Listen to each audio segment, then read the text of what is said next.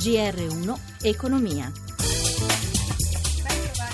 Ascolto da Amalia Carosi. Mercati finanziari in attesa dell'Eurogruppo di oggi pomeriggio a Bruxelles. Nella riunione dei ministri finanziari dei 19 stati dell'Eurozona si parlerà di Grecia e delle previsioni economiche d'inverno per l'area euro. Ma intanto vediamo i principali indici con Giancarlo Zanella da Milano.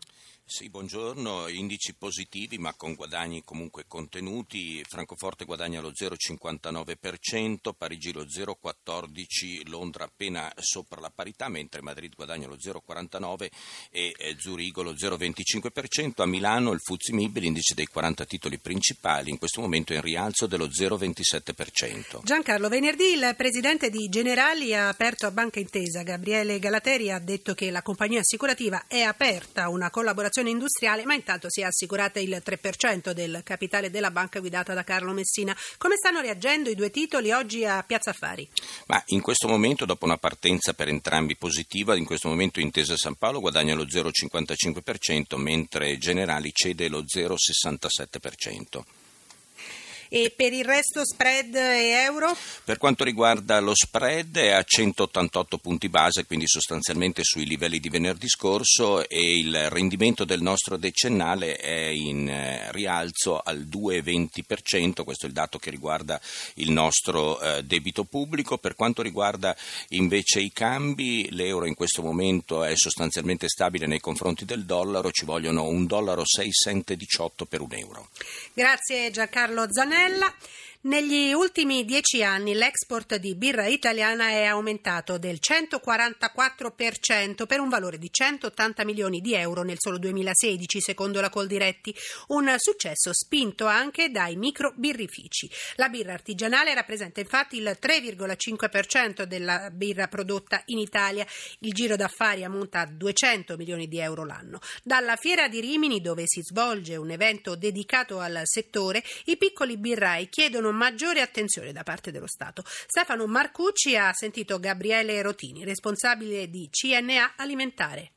Noi chiediamo una riduzione delle accise, parliamo di microbirifici artigianali, quindi aziende che arrivano a un massimo di 9 addetti, è un numero esiguo, sono 800 in tutta Italia, quindi crediamo che una riduzione delle accise considerevole non rappresenti per le casse dello Stato dire, un impegno notevolissimo, perché parliamo di 800 aziende su 5 milioni di partite IVA. Senta, è un settore che sta crescendo moltissimo, ma non sarà solo una moda. Qui parliamo di microbirifici a metà degli anni 90 90 che si rifanno un po' un modello americano. C'è questa prima valutazione quindi di entrare in questo settore con le capacità tipiche italiane, insomma, per cui noi riusciamo a valorizzare tutto quello che riguarda il settore food e bevande. La seconda questione è che diventa anche un elemento occupazionale, quindi per molti ragazzi fanno una cosa che gli appassiona. Quali sono i numeri di cui stiamo parlando? 3-4 mila unità di personale impegnato. Con l'indotto arriviamo anche a 20-30 mila persone. Rifacendosi al discorso di prima, cioè l'esempio degli Stati Uniti, negli Stati Uniti i birrifici artigianali attualmente raccolgono circa il 10% del mercato della birra. Diciamo che se arriviamo ad essere anche il 5 non è male.